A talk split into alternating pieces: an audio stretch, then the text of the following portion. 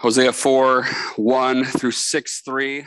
As we mentioned last week, we're going to be reading through some bigger portions of scripture as we preach through the minor prophets over these next seven months. So hang in there. This is a big chunk of text. Let's pay attention now to the reading of God's holy word. Hear the word of the Lord, O children of Israel. For the Lord has a controversy with the inhabitants of the land.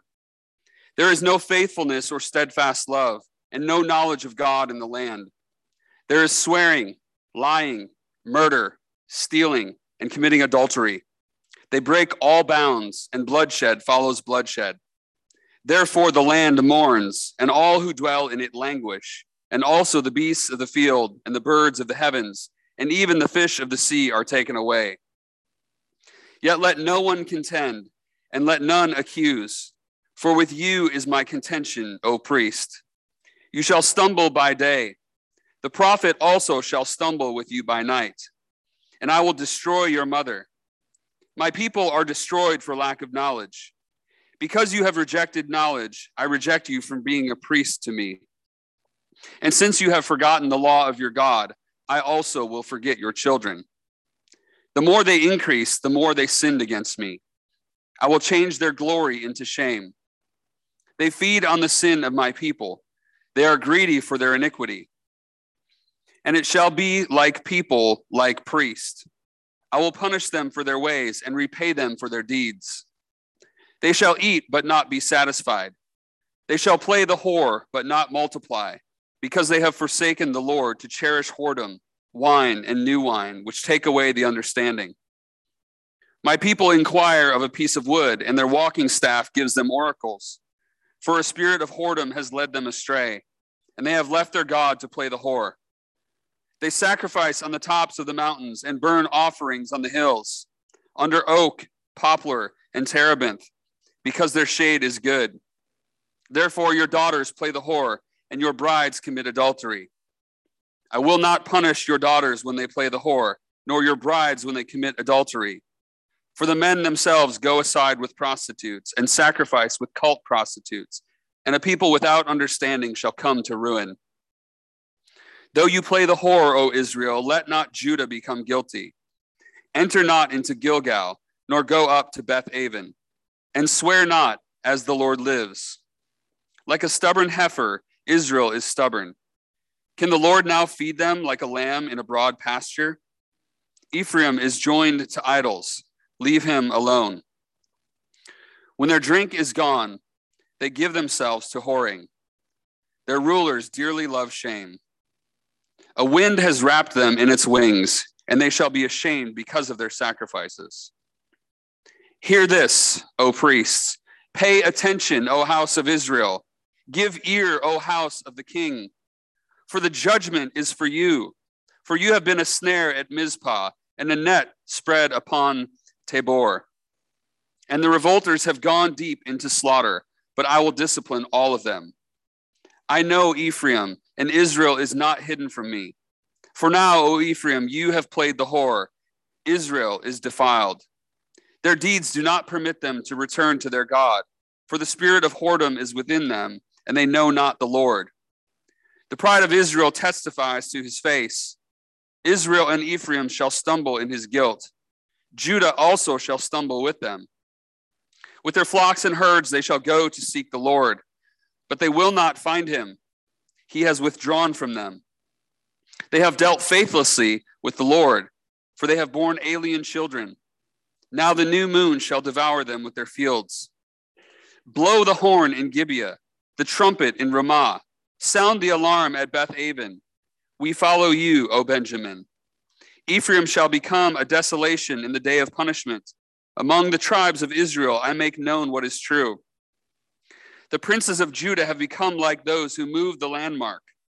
Upon them I will pour out my wrath like water. Ephraim is oppressed, crushed in judgment, because he was determined to go after filth.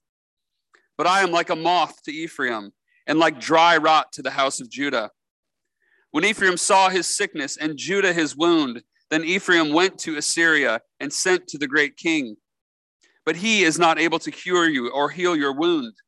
For I will be like a lion to Ephraim, and like a young lion to the house of Judah.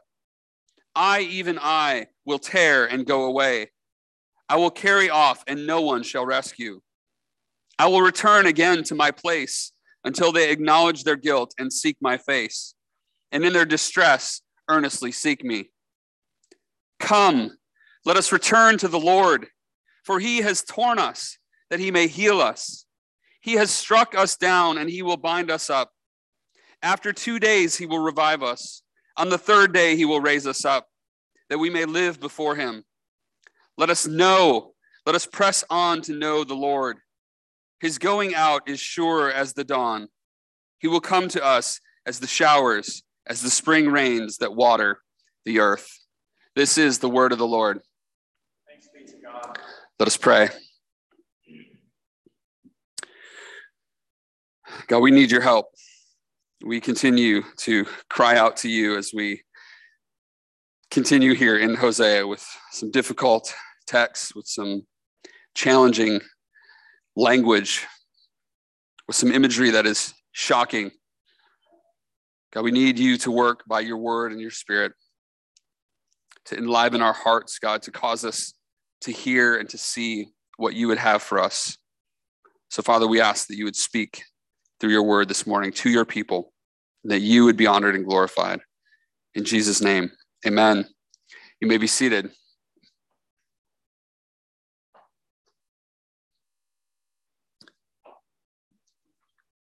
As we saw last week, Hosea chapters 1 through 3 painted a vivid and alarming picture of the reality of spiritual adultery. Hosea's relationship with Gomer and the naming of their children signified Israel's whoredom. We also sought to remind ourselves that we are not off the hook as God's people today, both individually and corporately. There are going to be a lot of reminders of that reality over the next seven months as we go through the minor prophets, that these things apply to us still today. But we also saw last week the faithfulness and the steadfast love of God how he in his mercy pursues his people, how he buys us back, and how he, how he gives us great promises of future hope. Hosea 4 1 to the end of the book is an explanation and an outworking of the parable in chapters 1 through 3 of God's prophet marrying an unfaithful woman. Today we're going to unpack 4 1 to 6 3, which we just read. But before I get into that, I want us to consider some historical context so that we can think through the implications of this text for us today. There are four historical settings that I want us to think about here today. The first is Hosea's day. That's the most obvious one as we walk through this text. It's what the, the focus of our text obviously is, and we want to look at that and be faithful to that. Then we want to fast forward and we want to think about Jesus' day. We want to think about how Jesus in his life, in his ministry, was a partial fulfillment of this judgment and restoration in the prophets. I say partial fulfillment, meaning there's more to come, right? Not that Jesus only did a little bit, but he he partially fulfilled these things that were spoken of. There's there's more to come, these, these last days things that we've seen already. The third context is Europe at the time of the Protestant Reformation. Reformation Sunday, we're going to focus on that a little bit. And then the fourth setting, the fourth historical setting is our day, the here and now, from now until Jesus returns. So those are the four historical settings I want us to consider. The title of the message this morning is Pursuing True Reform. Uh, this is something that was needed in all four of these historical settings. True reform has always been needed. The pursuit of true reform is really the main point of our text here in Hosea 4 1 to 6 3. As we look at Israel's false worship and the things that God is, is doing to call them back to himself, they were in need of true reform.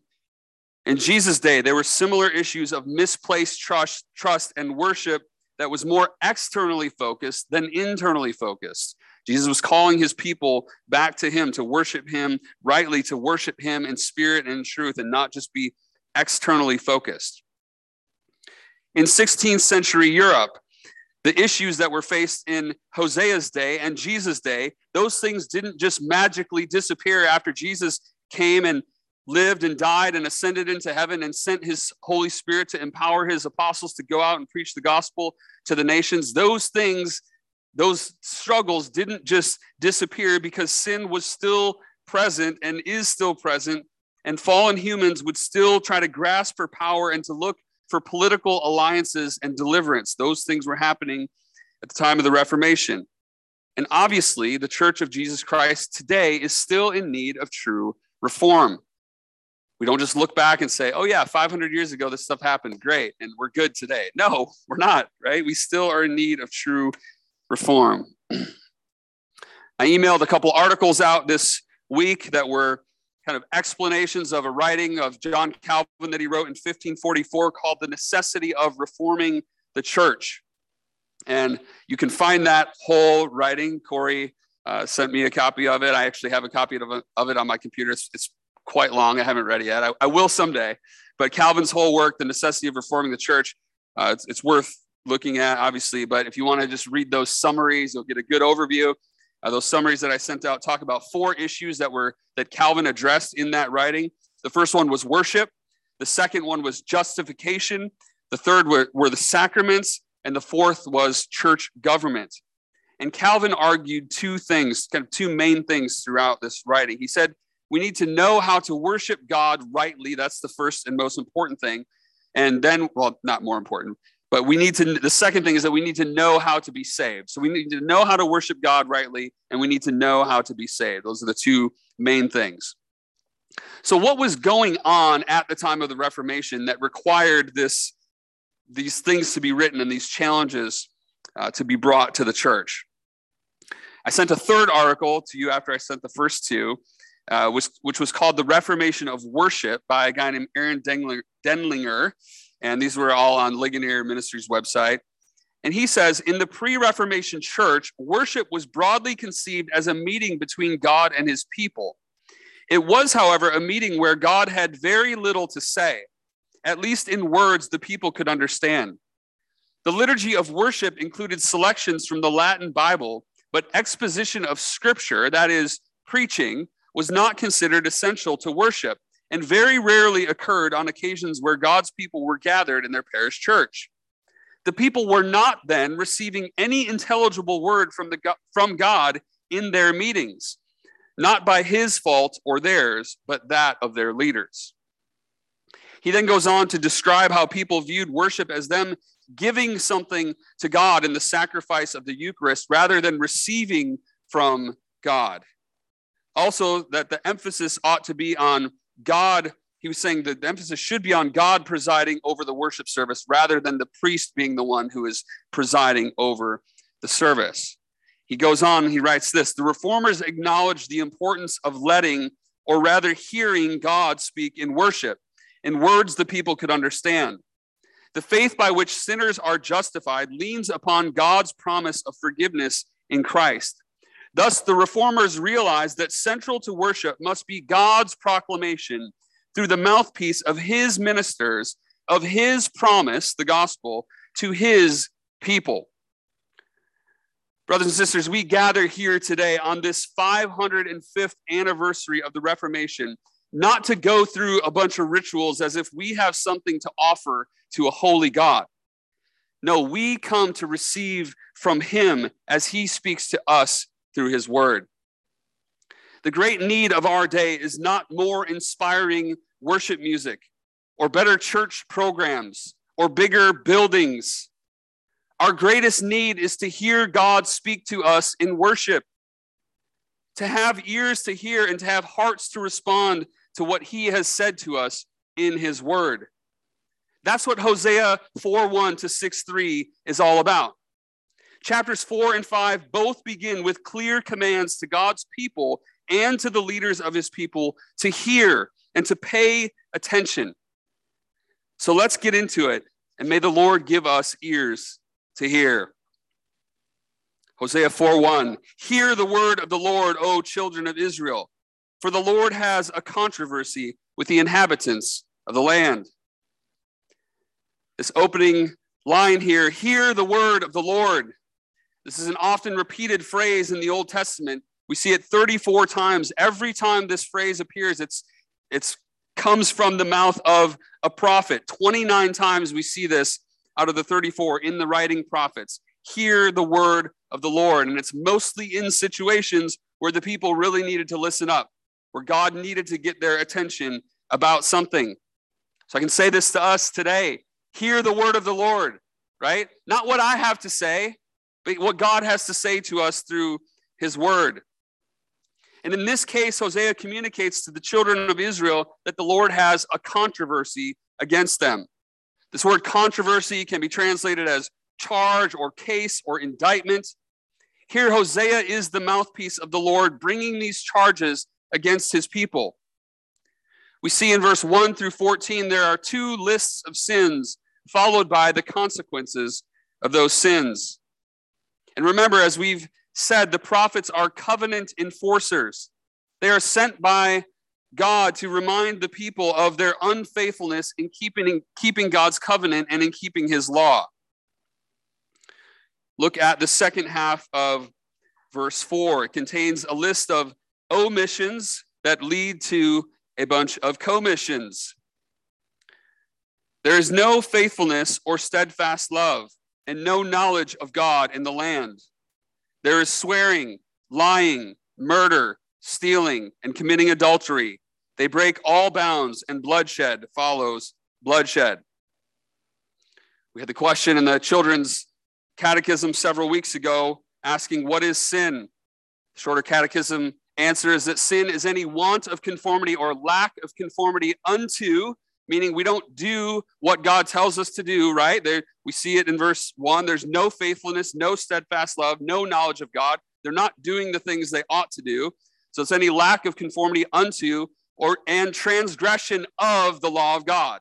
So it's not doing what God tells us to do, and it's doing what he tells us not to do. We talk about sins of omission and sins of commission. We see both of those things emphasized here. They're not doing these things and then they're doing certain things. Those things listed here in verse 2 swear, um, swearing, lying, murder, stealing, committing adultery. This is the third, ninth, sixth, eighth, and seventh commandment. This is the clearest place we see in the Old Testament where outside of the list of the Ten Commandments, where they're the Ten Commandments are some of the Ten Commandments are listed together, and it's stated very clearly that the people have broken those. They have not done those things. And the, the list at the end of uh, verse one that there is no faithfulness or steadfast love or knowledge of God. If you look at uh, chapter 2, verses 19 and 20, God said that he would betroth his people to himself in righteousness, in justice, in steadfast love and mercy. He would betroth them to him in faithfulness. God said he would do these things because God is faithful. God is full of steadfast love, but the people were not reciprocating. They were doing all of these opposite things. And we see the consequences then listed in verses 3 through 11. We're not going to go through all of this, but just in verse 3 there, the land mourns, the people languish, the beasts, the birds, the fish, they're, they're taken away. This is a picture of, of total and utter ruin we see judgment against priests and prophets. The oft quoted verse in the beginning of verse 6 My people are destroyed for lack of knowledge. This word here for knowledge is not just information. Doesn't say the people are destroyed because they didn't read enough books, right? They didn't memorize enough information. This word for knowledge is the word that talks about intimacy with God. We're going to see this in chapter 5, verse 4, that the spirit of whoredom is within them, and they do not know the Lord. And in 6 3, when Hosea urges them, let us know, let us press on to know the Lord. This word for know here is the same word that is used in Genesis 4 1, when it says that Adam knew Eve, his wife, and she conceived and bore Cain.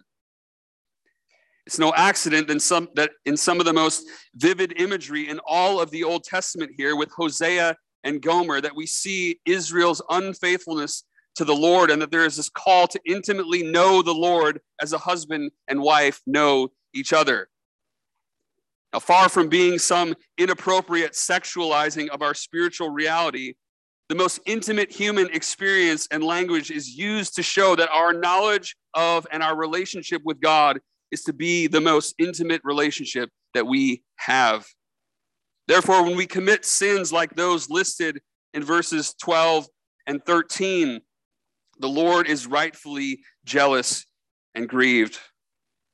Look at what is described here. It says, My people inquire of a piece of wood, and their walking staff gives them oracles. This would have been practices that were used in Baal worship. For a spirit of whoredom has led them astray, and they have left their God to play the whore. They sacrifice on the tops of the mountains and burn offerings on the hills under oak, poplar, and terebinth, because their shade is good. Therefore, your daughters play the whore, and your brides commit adultery. There were issues going on where the northern kingdom was no longer having priests who were from the Levitical line of priests. They set up their own priests. They were offering unlawful sacrifices to God. They were doing all of these things that the pagans did. And for that, God was bringing judgment upon them. Now, verse 14 here is kind of interesting. It's a bit of an interpretive challenge. It says, I will not punish your daughters when they play the whore, nor your brides when they commit adultery. For the men themselves go aside with prostitutes and sacrifice with cult prostitutes, and a people without understanding shall come to ruin. Now, some commentators think that this is maybe spoken sarcastically here. Uh, some think that the men are punished and not the women. But the emphasis is probably on that last line that a people without understanding shall come to ruin, meaning that the people are bringing their own destruction upon themselves. That's how the warning continues in verses 15 through 19. Look at verse 15. Though you play the whore, O Israel, let not Judah become guilty. In other words, God is saying, don't get your brothers and sisters caught up in your sinning. Israel, don't let Judah fall. And for us, this is a reminder that these sin patterns, these breakings, these breaking of God's commandments and these running after idols, that they all have serious consequences, not just for ourselves, but for others. You do you is not a sustainable life philosophy, philosophy because you is always wrapped up with we. Whatever someone wants to do individually and they think that it doesn't have consequences, we all know that it does, right? We, we've all grown up in families and we've seen the consequences of one person's actions to ours, whether it's parents to children, or vice versa, whether it's siblings with each other. You can't live by yourself and do what you want to do and think that it doesn't have consequences for others. That's something that's especially important for us as Christians. We are not autonomous beings whose individual choices only affect us. Our personal holiness and corporate holiness are very closely tied together. This was clearly an issue at the time of the Reformation, and it remains an issue in the church today. And while the burden is certainly upon all of us, there is a unique burden on those whom God has called to lead and shepherd his people. That's why chapter 5, verse 1 is such a terrifying verse to me. He says, Hear this, O priests, pay attention, O house of Israel, give ear, O house of the king. Notice this rapid fire, these commands here, these three rapid fire commands. Hear, pay attention, give ear. The Lord specifically addresses the leaders in Israel. We talked about the priests and the house of the king. Though obviously the people are not off the hook. Pay attention, O house of Israel. In verses three to four, we come back to the idea of knowing God.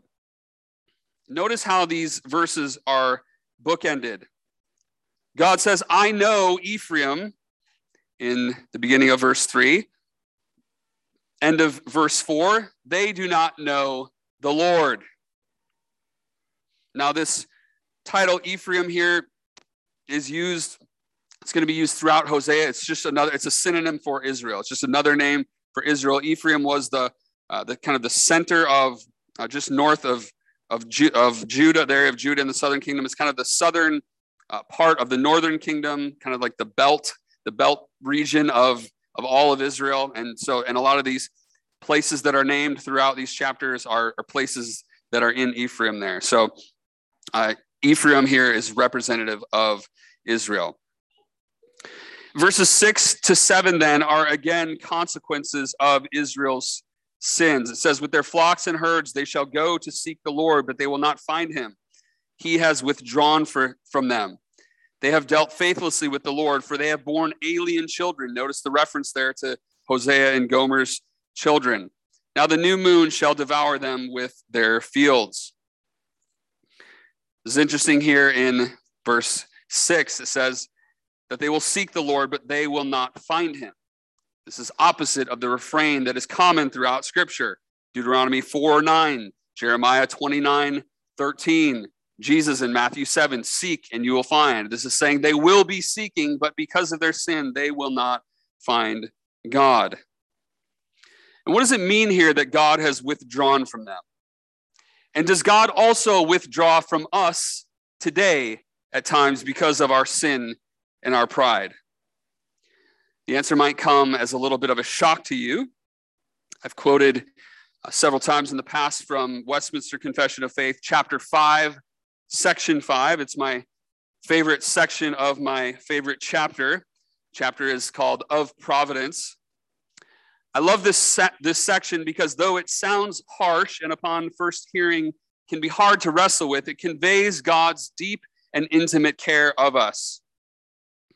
It says, The most wise, righteous, and gracious God doth oftentimes leave for a season his own children to manifold temptations and the corruption of their own hearts, to chastise them for their former sins, or to discover unto them the hidden strength of corruption and deceitfulness of their hearts, that they may be humbled, and to raise them to a more close and constant dependence for their support upon himself and to make them more watchful against all future occasions of sin and for sundry other just and holy ends. I believe that this is also what the Apostle Paul is describing in 2 Corinthians 12, verses 7 through 10, when he said, So to keep me from becoming conceited because of the surpassing greatness of the revelations, a thorn was given me in the flesh, a messenger of Satan to harass me to keep me from becoming conceited. Three times I pleaded with the Lord about this, that it should leave me. But he said to me, My grace is sufficient for you, for my power is made perfect in weakness. Therefore, I will boast all the more gladly of my weaknesses, so that the power of Christ may rest upon me. For the sake of Christ, then, I am content with weaknesses, insults, hardships, persecutions, and calamities. For when I am weak, then I am strong. This can be a hard pill to swallow, but it is truly one of the keys to growing in grace. Not only intellectually acknowledging, but also believing in our hearts that because God loves us so much as his children, that he allows us to face weaknesses, insults, hardships, persecutions, and calamities, so that we will grow in dependence upon Him and be more watchful against sin. God is not a helicopter parent. He will not shelter us from all harm and not allow us to face any adversity in our lives. But He will allow us to grow and to mature and to learn from our mistakes. And He does it graciously and mercifully and perfectly unlike human parents, despite their best intentions. So, what are you going through in your life right now where you feel like God isn't present or isn't concerned with how hard it is? What weaknesses, insults, hardships, persecutions, or calamities are currently on your plate? And what are you doing about it? Are you ignoring God? Are you complaining about your situation? We're going to see in Hosea 6, 1 to 3, what our response should be. But before we get there, let's look at the rest of this chapter. There is a giant warning here that contains a bit of a shift in imagery. Again, 4 1 and 5 1 contain the warnings to hear. Could be a picture here of someone in a town square getting the attention of, of people in the crowd. It's an important warning, but it's not exactly a, a life or death warning. But the shift in chapter 5, verse 8 is pretty ominous. It says, Blow the horn in Gibeah, the trumpet in Ramah, sound the alarm in Beth Aven. Hear this horn, these horns and trumpets. We have the picture of this being sounded from a city wall. The invading army is closing in. Sound the alarm. Get ready, people. But instead of an invading army coming for them, it is the Lord who is coming for them. Verses 12 through 14 introduce some similes uh, that actually occur very frequently throughout Hosea. We're going to be seeing this a lot uh, over these next several chapters. The Lord is like something, okay? Here in verse 12, the Lord says, But I am like a moth to Ephraim and like dry rot to the house of Judah. This imagery here of something slowly eating away at all the false hopes that the people have put their hope in. Finally, God's people realized how sick they were and how badly they were wounded. Verse 13 When Ephraim saw his sickness and Judah his wound, then Ephraim went to Assyria and sent to the great king. But he is not able to cure you or heal your wound. So they realized that they were sick. They recognized their wound, but they went to Assyria. They went to the king of Assyria seeking aid. This is something that both the northern kingdom and the southern kingdom did. But what does God say to them? He is not able to cure you or heal your wound. Then the Lord here confronts us with a much more shocking simile. Verse 14 For I will be like a lion to Ephraim, and like a young lion to the house of Judah. I, even I, will tear and go away. I will carry off, and no, no one shall rescue. One commentator said, No longer will the kingdoms be faced with the slow decline of moths and decay. Instead, they will be confronted with the swift ferocity of sudden attack. The Lord will act as a lion, tearing and carrying off, and no one shall rescue. Do you see the irony here? Israel went to the king of Assyria to be healed. They put their hope in someone other than the Lord. And now the Lord is going to use Assyria to come and to carry Israel away. The very one they hoped would rescue them will be the one to bring their kingdom to an end. And it is ultimately the Lord's doing. The Lord is the lion who is carrying them away. He's using Assyria, but God is the one who is doing it. This played out here in Israel with the exile of the northern kingdom to Assyria in 722 BC. Then the southern kingdom of Judah would be carried off to Babylon in 586 BC. So that's what that's the context there. In Jesus' day, the land was occupied by the Romans and the people were looking for a political Messiah. They were putting their hopes in something other than the Lord for deliverance. In the early days of the Reformation, Martin Luther employed this captivity language in a writing he called the Babylonian captivity of the church. Okay, he's being very provocative here. He's pointing back to Judah being taken off into Babylon. He's saying the church in his day is captive, just like Judah was captive to Babylon. He argued this and he pointed out that the Pope and the Roman sacramental theology were the thing holding God's people captive. The Babylonian captivity of the church is one of the writings that Luther was asked to recant when he was summoned, summoned to the diet of Worms it's not the diet of worms, okay? He wasn't eating worms. It's spelled W O R M S, but I know we got some German background folks in here, and you guys will appreciate the, the W in German it has a V sound, okay? So Luther was at the diet of worms, not worms. He also nailed his 95 thesis to the castle or the church door in Wittenberg, not Wittenberg, okay? Rant over. but yes, so diet of Worms in 1521 where Luther stood and defended himself with these famous words Unless I am convinced by the testimony of the scriptures or by clear reason, for I do not trust either in the Pope or in the councils alone, since it is well known that they have often erred and contradicted themselves. I am bound by the scriptures I have quoted, and my conscience is captive to the word of God. I cannot and will not recant anything, since it is neither safe nor right to go against conscience. May God help me. Amen. In other words, there is no hope of rescue apart from the Lord. Martin Luther was willing to lose his head in order to defy the church in Rome, which was holding God's people captive. It is no different in some ways from our day.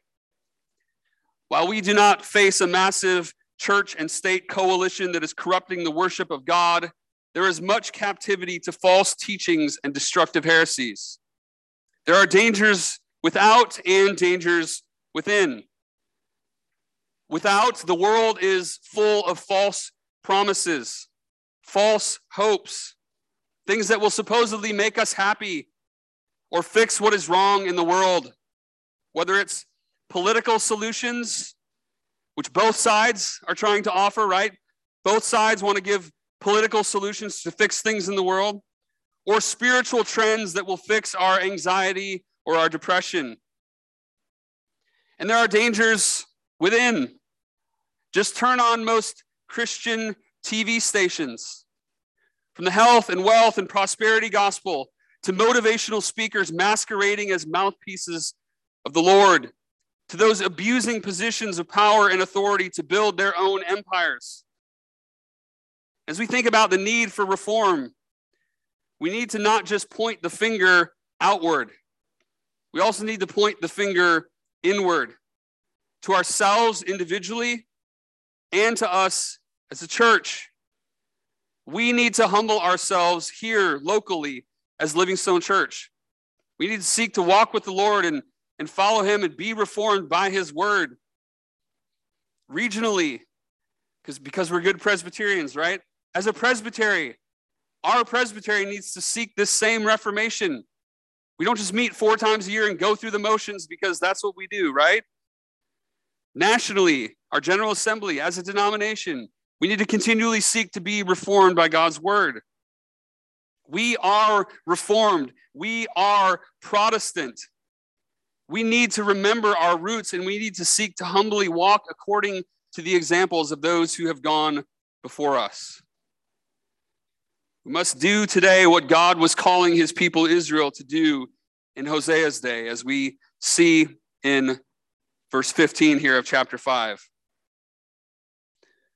God says, I will return again to my place until they acknowledge their guilt and seek my face, and in their distress earnestly seek me. This here, acknowledging our guilt, seeking God's face, earnestly seeking Him, this can be summarized in the first of four R's that we see here in 515 through 6 3. The first R is repentance. We need to acknowledge our guilt. We need to turn from it. We need to seek God. We need to repent. And verse 15 here serves as a transition between the imagery of the Lord as a lion in verse 14 and the call to the people at the beginning of chapter 6. Chapter 6 here, here is Hosea speaking on behalf of the Lord to the people of Israel and to all believers since, really, uh, this this is to all of us who are tempted to look for rescue in other places. Let's look at 6 1 to 3. Come, let us return to the Lord, for he has torn us that he may heal us. He has struck us down and he will bind us up. After two days, he will revive us. On the third day, he will raise us up that we may live before him. Let us know, let us press on to know the Lord. His going out is, is sure as the dawn. He will come to us as the showers, as the spring rains that water the earth.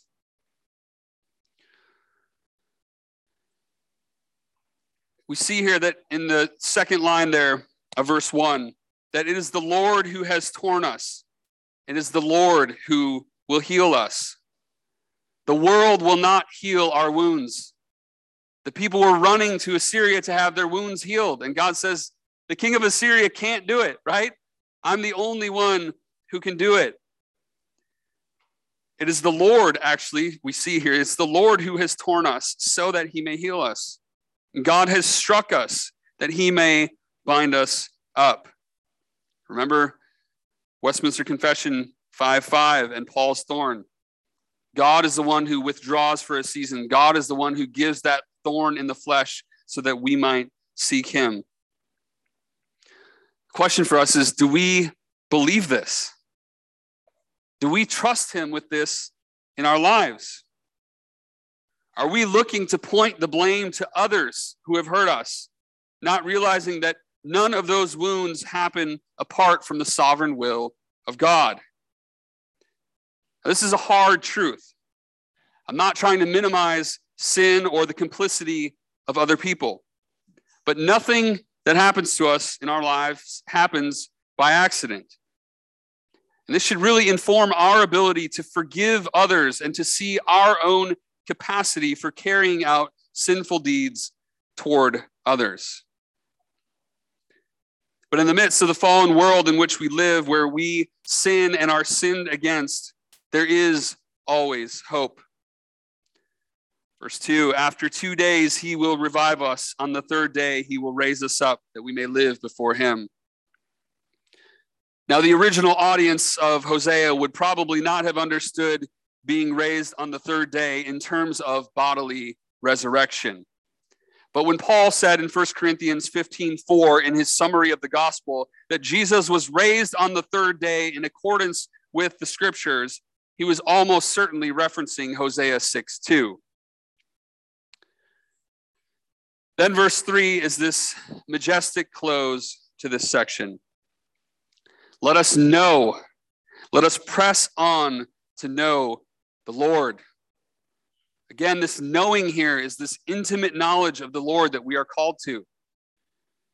Pressing on to know is pursuing the Lord. Again, it's not just gathering information, it's not reading some books or memorizing some timelines and information. It's not having all our theological I's dotted and our T's crossed, though we care about good theology, right? But it's knowing Him because His going out and His coming are certain. He will come to us. His going out is as sure as the dawn. He will come to us as the showers, as the spring rains that water the earth. This is the promise that we need. He will come. Will we be ready? Will we be those whose lives have been so genuinely reformed by the Word of God and the Spirit of God that it is evident to the world around us that we are not living for what this world can give us, but for a hope that is beyond the grave? That hope is depicted in a marriage. A marriage with a faithful husband who has been relentless to pursue and purify his bride, even though she does not, not always faithfully seek and follow him. I'm not talking about Hosea and Gomer. Obviously, that points us to a greater reality. Revelation chapter 19, the marriage supper of the Lamb. This is the closing of all of history. John writes, Then I heard what seemed to be the voice of a great multitude, like the roar of many waters, and like the sound of a mighty of mighty peals of thunder, crying out, Hallelujah. For the Lord our God, the Almighty, reigns.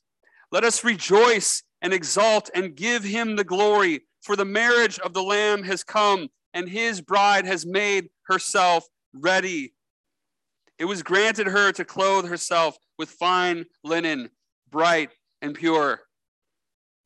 This is a picture of a fully reformed bride, of a bride who has made herself ready of a bride who has walked through hardships in this world and who has been cleansed and purified and made ready by a holy God, by the bridegroom. John closes then at the end of chapter 21, some of the very last words in all of Scripture.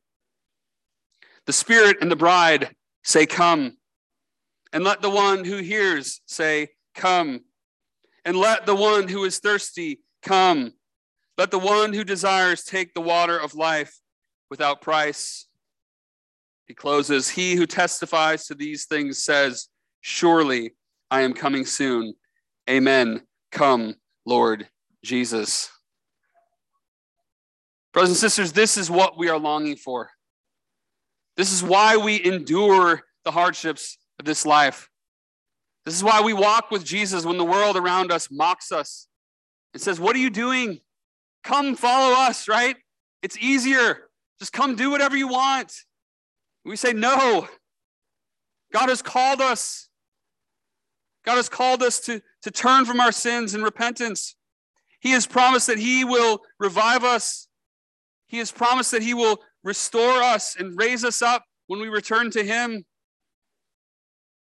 That is what we are called to do. And that is what we are longing for.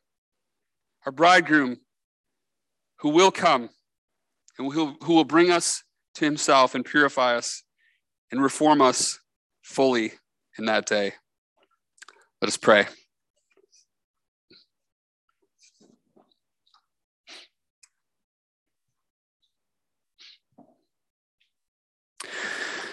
God, as we've seen here this morning, we are confronted in the same way that Hosea confronted your people Israel.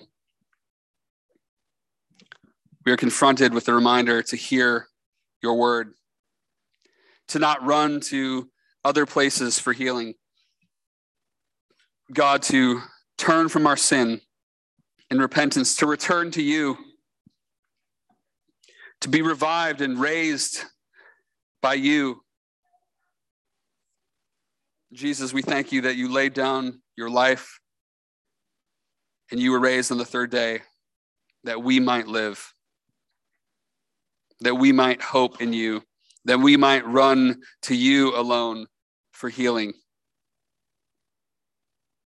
Give us ears to hear you calling us. Give us attentiveness to the sound of the alarm to be ready because you are coming.